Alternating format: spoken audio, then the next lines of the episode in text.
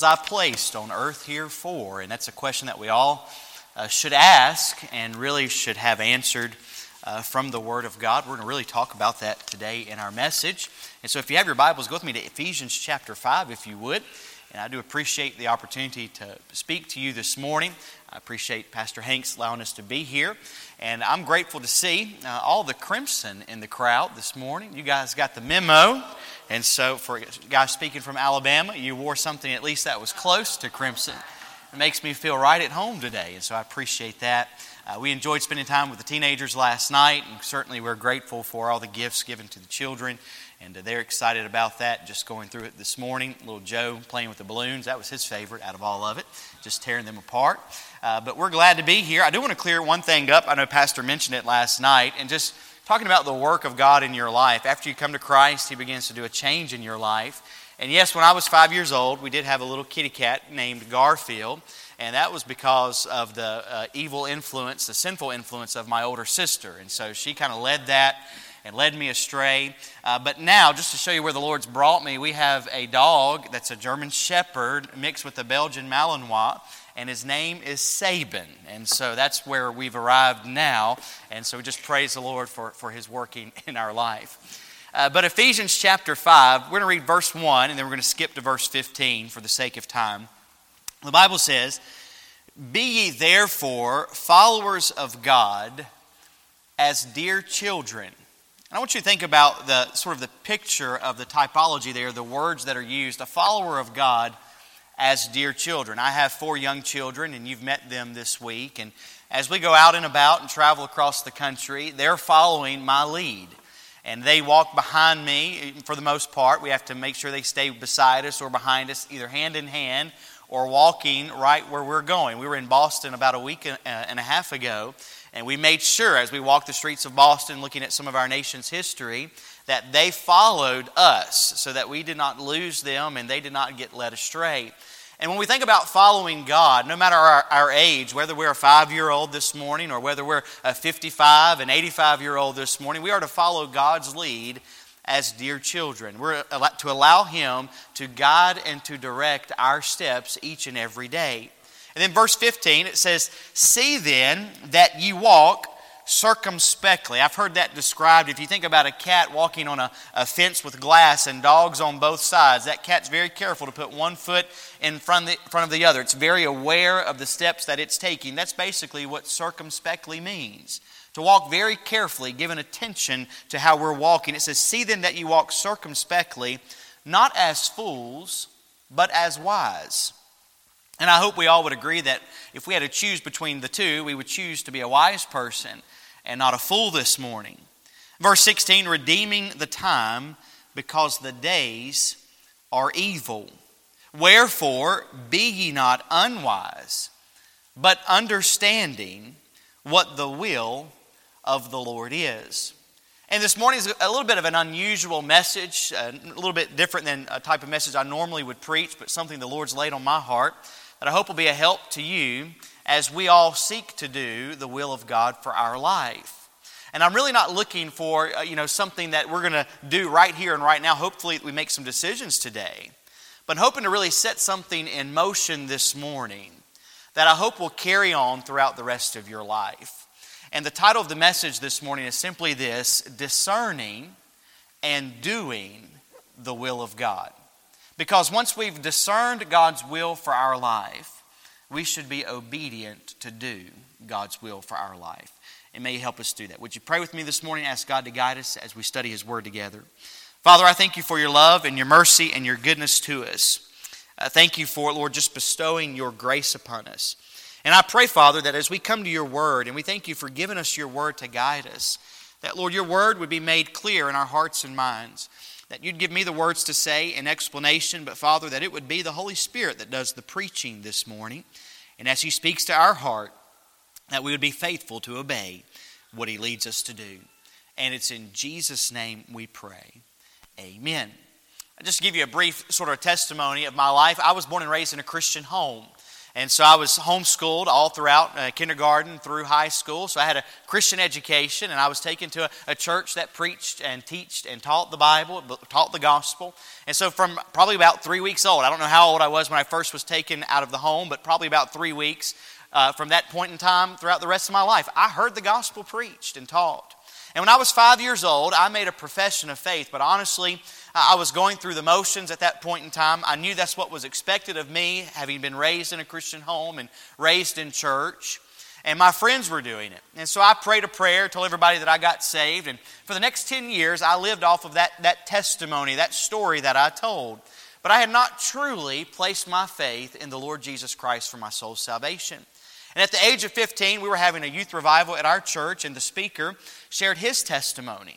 And he said as a young man, he would doubt his salvation. He would find a piece of paper that his mother had put somewhere in the house that had the date written down of when he had made a profession.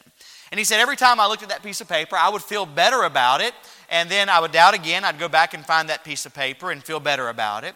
Until one day it dawned on me, he said, that I was trusting in what a piece of paper said and not in the person and the work of the Lord Jesus Christ. And when he said that, it just resonated with me because that's what I was doing. I was telling a story and living off of that, but not truly living with faith in the Lord Jesus Christ. And I went home that night under deep conviction. I should have got it settled then, but I'm a little bit stubborn, and so I didn't. And so the next morning, I awoke under deep conviction, and all throughout that day, I just was under conviction that I was lost and on my way to hell. And so I found my mom later the next day, and she took me in her room and took the Bible and had me turn to the verses in Romans that I'm pretty sure I quoted most of them back to her. I had to memorize them either at church or at home for one reason or another. And that day, April the 16th, 2005, at the age of 15, I placed my faith in the Lord Jesus Christ for my soul's salvation. And I know today that if I died, I'd be in heaven with the Lord. Not because of anything that I've done, but because of what Christ has done for me. On the cross of Calvary, He paid for my sins, and I simply have placed my faith in Him and Him alone for my soul's salvation. And this morning, as we think about our purpose for our life, the number one purpose for your existence, and there's a lot of questions about that in our world today. Why are we here? A lot of people say we're just here by chance, or we're just here to live for ourselves. But the Bible tells us very clearly that we were placed on this earth by the will of God, for the purpose, first of all, of knowing Him, having a relationship with Him. And so I hope that you know that you have a personal relationship with the Lord, that you've called on Christ for your soul's salvation. But then beyond that, the second part of our purpose is to live for Him and to make Him known to others. And so at the age of 15, I placed my faith in the Lord Jesus Christ, and I ended up going through high school and graduated high school. And at that point in time in my life, and I shared some of this last night with some of the teenagers, I had no desires of furthering my education in any way, shape, or form. I was done with school. I had my own plans for my life. And to be honest with you, they were good plans. I included God in my plans for my life. I said they were good plans. I didn't say they were the best plan for my life. And I was going to go to church, be faithful in church. I was going to work a job, raise a family, and even be involved in church to some degree. But that was my plan. And I worked landscaping for a year, and then I worked on small engines for a year. And at 19 years of age, I was working on the small engines and home standby generators. And I realized this is not what I'm going to do with the rest of my life. Here it's been 2 years out of high school, 2 full-time jobs. How many more full-time jobs will I have until I finally land on the one that I'm going to do for the rest of my life? And then I remembered having heard in church and heard preached to me all throughout my life that God had a plan for my life. And I believed that. And so it wasn't really, a fall on my knees moment at an altar or anything like that. It was just as I was working, I prayed in my heart, Lord, if you will show me what your will is for my life, I'll do that. And it'll be settled. I won't have to worry about it anymore. And the Lord called me to go to Crown College, and there I enrolled as a business major, and there that first semester He called me to preach. And it was there I met my wife, and the rest is history, as they say. Here we are almost 10 years later after being married. And so when I think about discerning and doing the will of God, honestly, when we think about the will of God, sometimes it's a foreign thought to people. Some people give no thought to the fact that God has a will for their life. To some, it's a forgotten thought. They've heard it preached about, and they maybe determined at one point in time they're going to do the will of God, but since then they've gotten distracted or discouraged even. And to some people, it's a foreboding thought. It's a scary thought to think, what if I yield my life to God? Then what is God going to call me to do? He may call me to go to Africa to be a missionary. He may call me to go to Israel, war-torn Israel right now, and be a missionary. He may call me to the foreign land of Alabama to be a missionary. And maybe it's a foreboding thought, but the Bible is very clear that His yoke is easy and His burden is light. And that doesn't mean that it's an easy job. It means that God always will give us the strength to do what He calls us to do. I told you at 18 years old, I had no desire to go to college. I had no desire to study or to read. As a young child, I liked to read. As a teenager, I hated to read. I had no desire whatsoever to do anything like what I'm doing now. It was not what I thought I had an ability to do or even really a desire to do. But God placed that desire in my heart, and God has helped me to be able to have the strength and some degree of ability to do what He's called me to do. And so when we think about doing the will of God, three questions this morning I want us to answer very quickly, and we'll have to move a little quickly this morning. It's first of all, we have to understand and ask the question and answer it, does God really have a will for my life?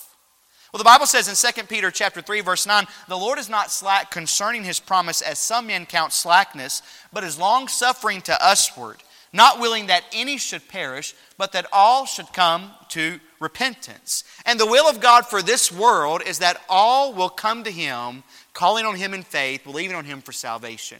God's not willing, the Bible says, that any should perish, but that all should come to repentance. So that's God's will for the world. He wants every man, woman, boy, and girl to place their faith in the Lord Jesus Christ, to have a personal relationship with Him.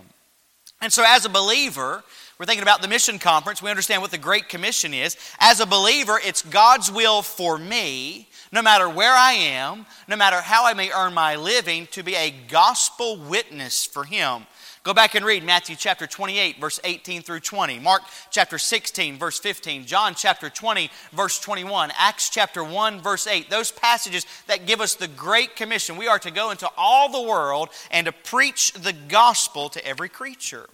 And so really there is no question this morning, does God have a will for my life? The Bible's very clear that yes, He does. So when we get specific, the question we have to really ask ourselves this morning is, where is God's specific place for me inside of His will? I know as a believer that I'm to be a witness for Him. But now where and in what capacity does He want me to do that? For my father, it's in Durham, North Carolina, as a computer programmer, there in a local church, being a faithful member and serving through that local church to be a witness for Him. For me, it's to go to Hoover, Alabama, and to be a church planner and a gospel witness for Him there in Hoover, Alabama, and right now, wherever we are as we go around raising support. God's will is the same, but the specific place and the specific capacity is unique to each individual. So that's really what we ought to be asking ourselves. What specific place does God have for me inside of His will of world evangelism, of getting the gospel to all the world? Does God have a will for my life? The answer is yes. You can go back and read Acts chapter 13, verse 1 through 4, and see that God has a specific place. That's where He calls the Apostle Paul and Barnabas to do the work that He has separated them to do. 2 Corinthians chapter 8, verse 1 through 5. Turn there with me if you would. Even when we think about giving to missions, we see that God has a will. In 2 Corinthians chapter 8, verse 1 through 5, we're given the example of a church that gave out of great need. They were in poverty. They were going through difficult times, but they gave to the work of God. Why did they do that? Look in verse 5. It says, "And this they did, not as we hoped, but first gave their own selves to the Lord and unto us by the will of God." They gave because it was God's will. God showed them very specifically, this is what I want you to give. And so I'm saying this morning because as a young person, honestly, I gave very little thought to the fact that God had something specific for me in this life. And I know what the world is preaching and teaching today. It's live for yourself, enjoy yourself, have a good time, follow your heart, follow your dreams. But the Bible says that we should be wise and understand what the will of God is. And nothing, as one man said one time, nothing is dynamic unless it is specific. And I want to encourage you this morning, get specific. Ask God to show you what is His specific place for you inside of his will. Does God have a will for our lives? The answer is yes. May we be seeking it. The second question is, why should I do God's will for my life? I'm a very stubborn person, as I've already mentioned this morning. I'm also a very selfish person. And so I'm going to be quite transparent with you this morning. As a young teenager, I remember thinking these thoughts. Why in the world should I give my whole life to God? Isn't that selfish of God? To ask me to give each and every moment of each and every day to live for Him? Why not just Sundays and Wednesdays and maybe one day during the week, and then the rest I can do for myself? And then I came across this passage of Scripture. You're there in 2 Corinthians. Go with me to chapter number 5, verse number 14. It says, "For the love of Christ constraineth us, because we thus judge that if one died for all, then were all dead. And that He died for all, that they which live should not henceforth live unto themselves, but unto Him which died for them and rose again." What's he saying here? He's saying because of God's love, it should compel us, it should constrain us to live for Him. We serve God because of, not in order to. We don't serve God in order to get more of His love, because God has already given us all of His love. Romans 5:8, "But God commendeth," or demonstrated, "His love toward us, in that while we were yet sinners, Christ died for us." We're not serving Him to get more of His love. We're serving Him because of His love for us. And He gave us the life that we have, the very breath that we breathe in our body. And He gave us the opportunity to have eternal life through the Lord Jesus Christ. Jesus died on the cross for our sins. And because He died for me, I should be willing to live my life for Him. And so to answer that question, why should I live my life for God? Because He gave me the life that I have, and He gave me the opportunity to have eternal life when Christ gave His life on the cross of Calvary. And so that answers the question, why I should live my life for the Lord. And you know what the Bible tells us? In Romans chapter 14, verse 12, it says, "So every one of us shall give account of himself to God." Do you know what a steward is? The Bible has a lot to say about stewardship and being a steward. A steward is someone who manages the property or the possession of someone else. And my life belongs to God. It's He that gave it to me. And He's given it to me to steward, to use for Him and for His glory. And one day I will stand before Him. And I won't stand and say, well, this is what my parents told me to do. I will say, this is what I did with my life that You gave me, Lord. And we want to hear Him say, "Well done, thou good and faithful servant." You understand what it means to give an account? You're all in school, right? You have days of reckoning in your classes. Those are called tests, right? And you're going to give an account for the information that hopefully you've been given, right? I took a few tests in my time that I wasn't quite given all the information. But I'm sure that doesn't happen here. I'm sure your teachers give you everything that you need to know. And you're going to give an account for that. And that test shows you how much did you glean and remember from what you were given. And we're going to give an answer for how we live our life. We're going to answer to the one who gave His life for us. And we ought to live our lives for the glory of God, because it's really His life that He's given us to live. Does God have a will for my life? Yes. Why should I live my life for the Lord? Because He gave me that life and He died to give me eternal life. And then thirdly, the question we must ask ourselves is, am I willing to do the will of God? Am I willing to do whatever it is that God gives me to do? And the truth of the matter is, that should already be answered whether I know exactly what it is or not. We teach our young people in Alabama a song that goes like this. Maybe you know it's a chorus. "I'll say yes, Lord, yes, to Your will and to Your way. I'll say yes, Lord, yes. I will trust You and obey. When Your Spirit speaks to me, with my whole heart I'll agree. And my answer will be yes, Lord, yes." And may that already be our answer. You may say, "But Brother Brown, I have no idea what I'm going to do once I'm out of school. I have no idea what I'm going to do with the rest of my life." But your answer to God already should be yes. When He calls, you should say, "Here I am, Lord, send me. Here I am, Lord, I'll do whatever You lead me to do." My answer to You already is yes. But you know how we treat the will of God? We treat the will of God like this a lot of times. When I was in North Carolina pastoring there, we lived out in the country, out in the middle of nowhere, and we had a little RV hookup, and sometimes missionaries would come through, and if they had an RV or mobile home, they'd hook up there beside the church. And one of our missionaries called us. He was coming and wanted to stay there for a few days. So I went out to make sure all the plugs were good, and we had a plug with a cover on it. And just to make sure I knew where everything was, because this was the first time I was handling all of that, I went out there and I lifted up the cover, and as soon as I lifted up the cover, there was this humongous wasp nest. Y'all have wasps in Kansas? So what did I do? I shut it and run as quickly as I could. And sometimes that's how we treat the will of God. Well, Lord, I think I'd like to do your will for my life, but let me get just a little peek at what... Ain't no way I'm doing that. I'm running the other way.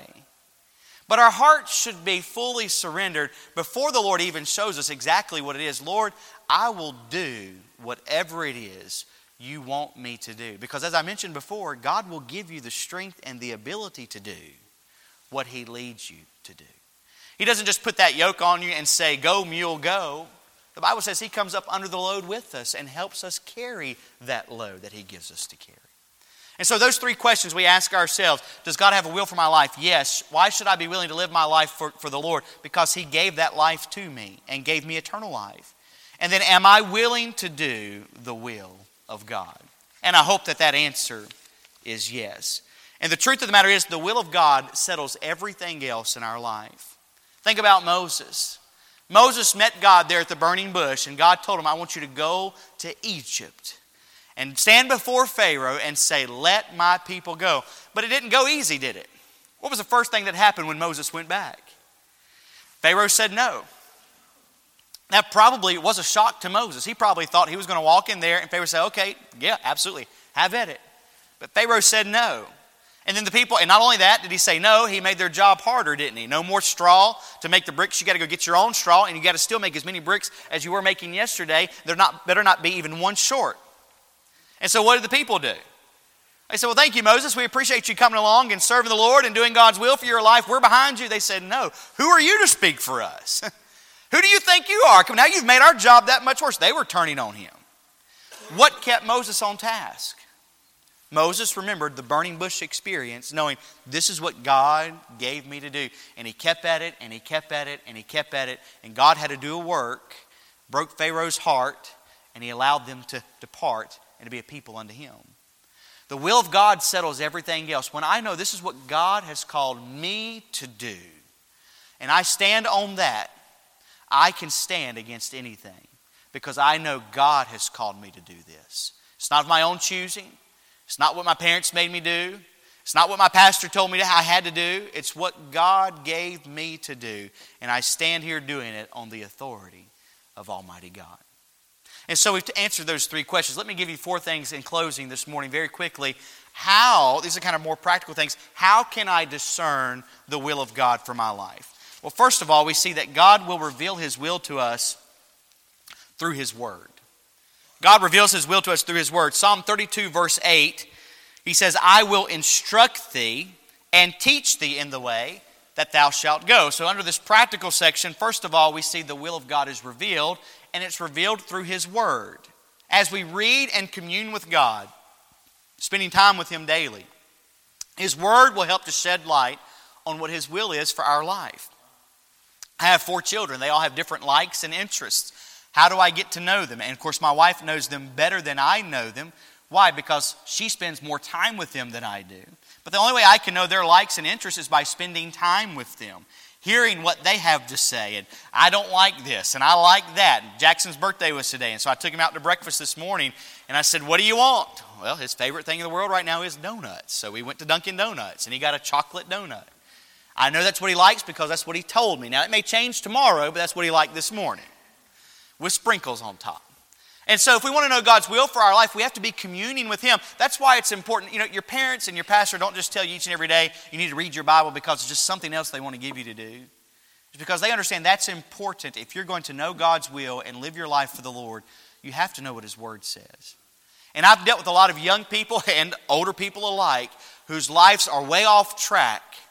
They've been raised in church, faithfully in church, but they do not know the Word of God because they are not spending time personally in the Word of God. God's will is revealed through his Word. God's will also is revealed through the Holy Spirit. You can read John chapter 3, verse 1 through 6, or John chapter 14, verse 26. Let's turn there. John chapter 14, verse 26. God gives us the Holy Spirit within at the moment of salvation to guide us to the truth. John chapter 14, verse number 26, the Bible says, "But the Comforter," that's the Holy Ghost, which is the Holy Ghost, "whom the Father will send in my name, he shall teach you all things and bring all things to your remembrance, whatsoever I have said unto you." I go over just a few more chapters to chapter 16, verse 13. The Bible says this, "Howbeit when he, the Spirit of truth, is come, he will guide you into all truth. For he shall not speak of himself, but whosoever he shall hear, that shall he speak, and he will show you things to come." God has given us the Holy Spirit. That's God within to guide us to the truth. And aren't you grateful that God didn't just say, "Hey, I want you to do my will for your life, and good luck figuring that out." You ever had somebody give you a job to do and didn't explain how to do it? That happened to me a few times in my life. It's frustrating, isn't it? But God said, "I've got a work for you to do, and I've explained it clearly in my word, and I've also given you the Holy Spirit within who'll help make my word clear in your heart and mind." And so he reveals his will to us through his word, through the Holy Spirit. Another way that he reveals his will to us is through circumstances. Romans chapter 8, verse 28 says, "And we know that all things work together for good to them that love God, to them who are the called according to his purposes." Now, we can't rely on circumstances alone. Well, I had this dream, and so I know that's what God wants me to do. No, he will use circumstances, but it will be in conjunction with his word. By the way, if you ever feel that God's calling you to do something that is against the word of God, then you know that's not God that's speaking to you. And you may laugh and say, "Well, that sounds simple." I've had people tell me, "I know this is what God wants me to do, and it's very clearly against the word of God." And so I then know that's not what God is calling them to do, because God will never contradict his word. And so his word, the Holy Spirit, circumstances, and then counsel. The Bible gives us a lot of verses about getting godly counsel. Proverbs 11, verse 14, "Where no counsel is, the people fall, but in the multitude of counselors there is safety." Proverbs 12:15, "The way of a fool is right in his own eyes, but he that hearkeneth unto counsel is wise." Proverbs 20, verse 18, "Every purpose is established by counsel, and with good advice make war." And I've dealt with people over the years, both young and old alike, who said, "We want to meet with you, Brother Brown," or "meet with you, Pastor Brown." And they wanted to meet with me to tell me what they were doing, not to receive counsel. And how I would have loved to have prayed for them and helped seek the Lord's will with them, helped them determine exactly what God was leading them to do, but they did not allow me that opportunity. And I'm nothing special, but at that point in time, I was a God-given authority in their life, someone that God had placed in their life to help them and pray for them and lead them and counsel them. And I'm sure your pastor's experienced that many times over the years. And Pastor, to be honest with you this morning, I can't think of one of those that when they did that it ended up good for them, that they ended up doing the will of God. They always went the other way eventually. And so God has given us people in our life, parents, older believers, teachers, pastors, to help give us counsel. Now, we have to choose what we're going to do, but we ought to be wise enough to listen to godly counsel, and that cannot be our peers. Our peers can pray for us, they can encourage us, but they cannot counsel us because they're in the same stage of life we are. And if you want a Bible example of that, go study the life of Rehoboam. He listened to the young men's counsel, not the old men's counsel. And what happened? The nation of Israel was rended into two different kingdoms because he did not heed the counsel of godly elders. And God reveals his will to us through his word, through the Holy Spirit, through counsel, and through circumstances. So that God's will is revealed. Secondly, God's will must be sought. We don't have time to turn there, but in Numbers, it talks about the nation of Israel. They were led by the pillar of cloud by day and the pillar of fire by night. And the way that worked was anytime that cloud moved, that was God's sign to Moses and the people. It was time to pack up and to follow that cloud. If they did not keep their eyes on that pillar of cloud and it moved and they didn't, they would not be following the will of God. So they had to keep their eyes on that cloud that God was leading them by. Now, God doesn't lead us by a cloud, but he does lead us by his word, by the Holy Spirit, by counsel and circumstances. And so God's will must be sought. It must be sought, but we also saw that it is revealed. And here's the thing. God's not going to play hide and seek with you. And God's not trying to dangle the carrot in front of you and say, "I hope you catch it." If you seek God's will, The Bible talks about as we live in His will, He begins to shed more light on what His will is for our life. He leads us along. He will reveal it to us very clearly because He's searching for men and women who will stand in the gap and make up the hedge. And so we see God's will is revealed, God's will must be sought, and then a third thing, the will of God will require waiting on God. In 1 Samuel chapter 13, Saul got impatient. He was waiting on Samuel to come and offer a sacrifice before they went to battle. But Saul got impatient, took matters in his own hands, and he offered the sacrifice which he was not allowed to do in accordance to the word of God. And because of that disobedience, God took the kingdom from Saul. He said, I'm searching for a man after mine own heart. Saul, I'm just looking for someone simply who will wait on me and obey what I've given them to do. And that man would be David. But then a different occurrence in Exodus chapter 14, we see Moses. Moses at the Red Sea. Here's the nation of Egypt, the army coming against them. They're going to take them back into captivity. There's mountains on both sides. There's a sea that's too far to swim across, too deep to walk across. There's nowhere to go. They're trapped. What did God say to Moses? Stand still and see the salvation of the Lord. He said, I've got a plan in all of this. You just wait on me. And that plan was a miraculous plan. God parted the Red Sea. They walked through on dry ground. And the will of God will require waiting on God. As James says, we have to let patience have its perfect work. You may want to know right here and right now exactly each and every step along the way that God has for you. By the way, I'd like to know that. I'd like to know exactly how this church plant's going to pan out. Every step. How many people are we going to be running when we start our grand opening service? I'd like to know that. How much support are we going to end up with by the end of next June? I'd like to know that. Are we going to have a staff at some point? Are we going to be able to run buses? And all? I'd like to know all of that. Where am I going to be 15 years from now? My children will be in college age and possibly married. How's all that going to pan out? I'd love to know that. And you ever wondered why God doesn't show us all of it at the beginning? There was a man by the name of Rudyard Kipling. He's the author of the actual Jungle Book. And he was traveling the Atlantic one day with his daughter. Her nickname was Jo. And on the trip, they played on the deck of the boat. Not long after that journey, his little daughter died. And he said this. He said, if I had known what was lying ahead with that little girl, I could never have enjoyed the trip with her across the ocean. And God did not roll back the curtain and let me see it all, because I could not have borne that burden. And God knows what we're able to handle and what we need to know and when we need to know it. And He will reveal His will to us step by step if we will just simply seek Him. And so this morning, I just simply want to challenge you with these three things. First of all, will you determine today that no matter what it is, that you will do the will of God for your life? Secondly, will you ask God to give you the discernment to discern His will? And then thirdly, will you commit to do what you already know to do? See, the truth of the matter is we already know right now what God wants us to be doing right here and right now. And if we're not willing to do that, we can't expect God to show us the next step until we take care of this step that He's already shown us. And I hate to say this. No, I don't hate to say it. I know you hate to hear it. But for you young people, that's to be a good student. That's one of them. To learn and to glean and to take everything that you're receiving right now because you don't know how God's going to use that. I was not a big fan of math, but you know what I did last year? I taught 7th grade math.